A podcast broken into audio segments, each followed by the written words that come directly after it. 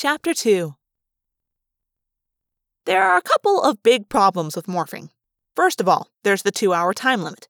If you stay in morph for more than two hours, you stay forever. Second, there is the fact that all of the animal's basic instincts come along with the body. Sometimes when you jump into that animal brain, it's like grabbing onto a power line. Finally, there is the total creepiness factor. I mean, Major Stephen King meets Anne Rice creepy. The concert was taking place at this big outdoor arena that's at one end of the city park. We needed a private place to morph, but that turned out not to be so easy. There were people everywhere. Thousands of people. Kids in black t shirts, displaced deadheads with little granny sunglasses and dreadlocks, parental units carrying babies and trying to look cool in their dockers, and hardcore punk rockers with pierced everythings. Across from the park, there was this little street with coffee shops and restaurants and an ecology bookstore. There were alleys behind the restaurants, and we headed there. Down one alley, we found a little dead end area stuffed with dumpsters. Wonderful, Jake muttered. The two of us and the garbage. This is already fun. Come on, let's do it, I said. I was impatient. I could hear a warm up band racing through a power set. You haven't morphed a dog before, have you? Jake asked me. No. He smiled. Don't get too happy, he said. I didn't really pay any attention to him. I looked around and saw some hippie girls walking by. They couldn't see us. I removed my outer clothing and stripped down to my morphing suit. I stuffed my clothes and shoes into the bag Jake and I had brought along and shoved it behind the dumpster. I focused on the dog I had acquired. I saw it in my mind. And as I focused, I felt the changes begin. I've morphed much weirder things than dogs, but every morph is strange. Every morph is unpredictable. You really never know how it's going to go. I expected the first thing to be fur. It wasn't.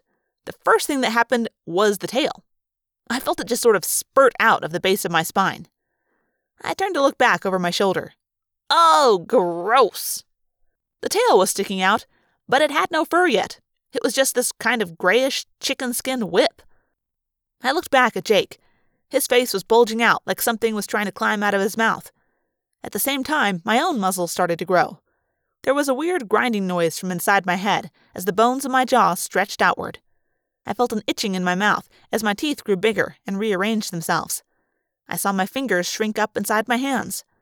At the same time, the little stubs of fingers grew these gray black nails. My palms became thick and calloused. I felt the bones in my legs and arms stretching, changing directions, and I began to grow slightly smaller. Suddenly, I couldn't stand up anymore. I fell forward onto my calloused pads. Only then did the fur begin to grow. It was a good thing, too. I was one ugly animal without fur. The reddish fur sprouted quickly, like the world's fastest grass. It just seemed to explode out of my skin, long and silky. Cool, I said to Jake in Thoughtspeak. Check out this fur. Every girl in that concert is going to want to pet me. He said something back to me, but right then, the dog senses kicked in. I've morphed a wolf, so I was prepared.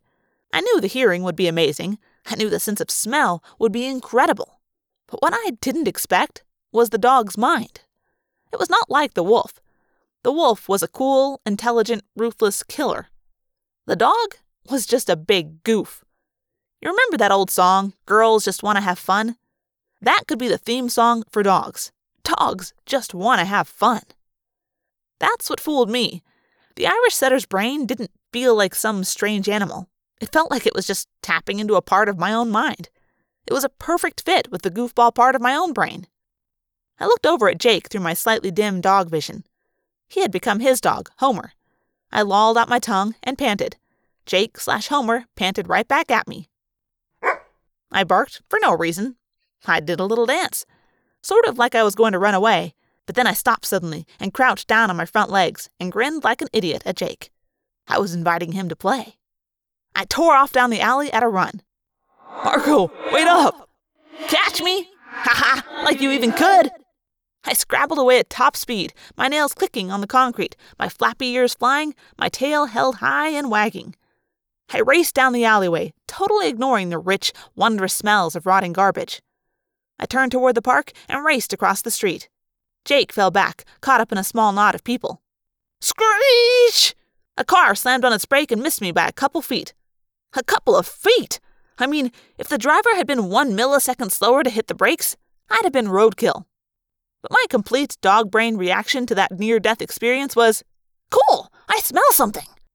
I'm totally serious.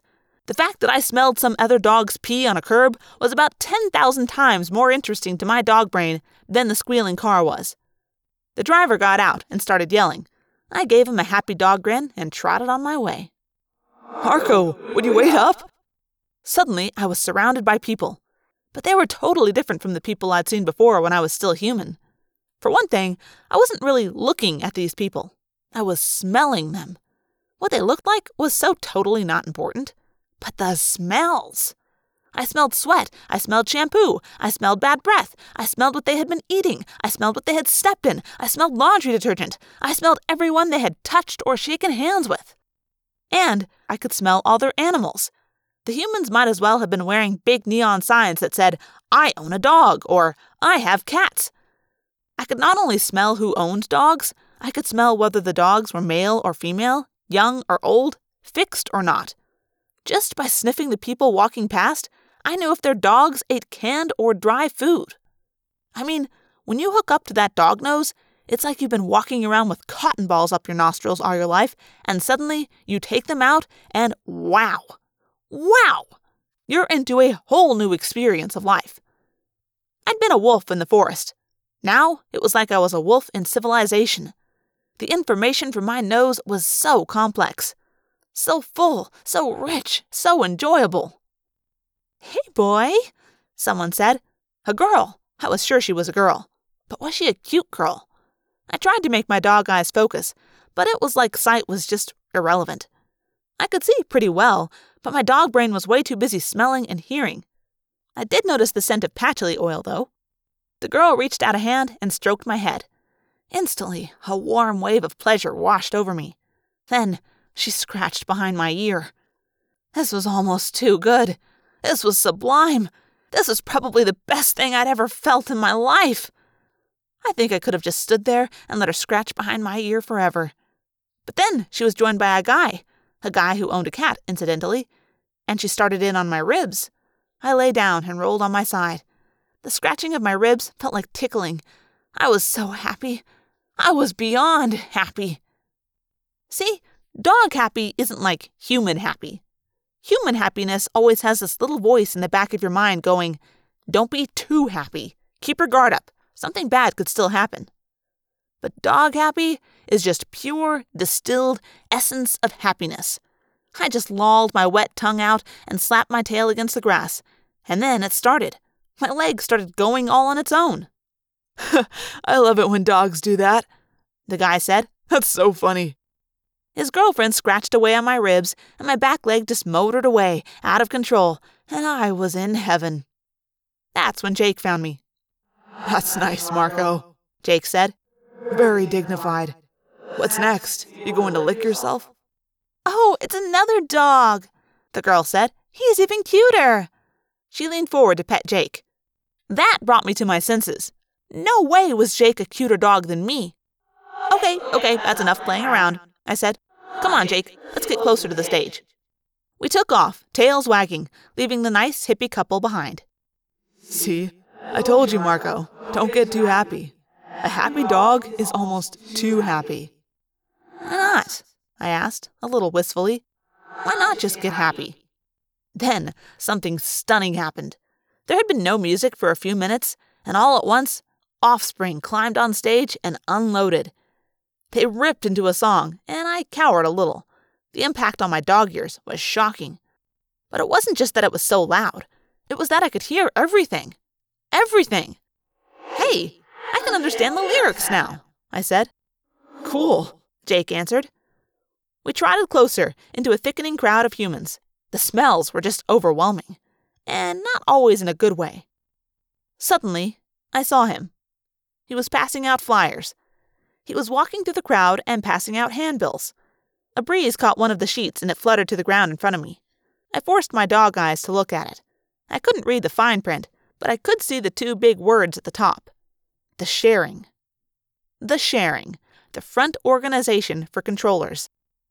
Jake, I said, that guy, he's handing out flyers for the sharing. Yeah. You know what? Does he look familiar, or is it just my imagination? He had brown hair, just a little over his ears. He was maybe five feet tall, but he managed to look taller. A slightly shorter version of Jake, strong and confident looking. Yes, he's familiar. His name's Eric King. He transferred out of our school like a year ago. Eric was coming closer, smiling and handing out flyers to anyone who would take one. He knelt down and smiled at me. He reached out to pet me, but I pulled back. Eric shrugged and walked on his way, handing out flyers. Jake, did you notice it? Oh, yeah, he said. Definitely. Oh, man, I said. There is something very, very wrong with Eric.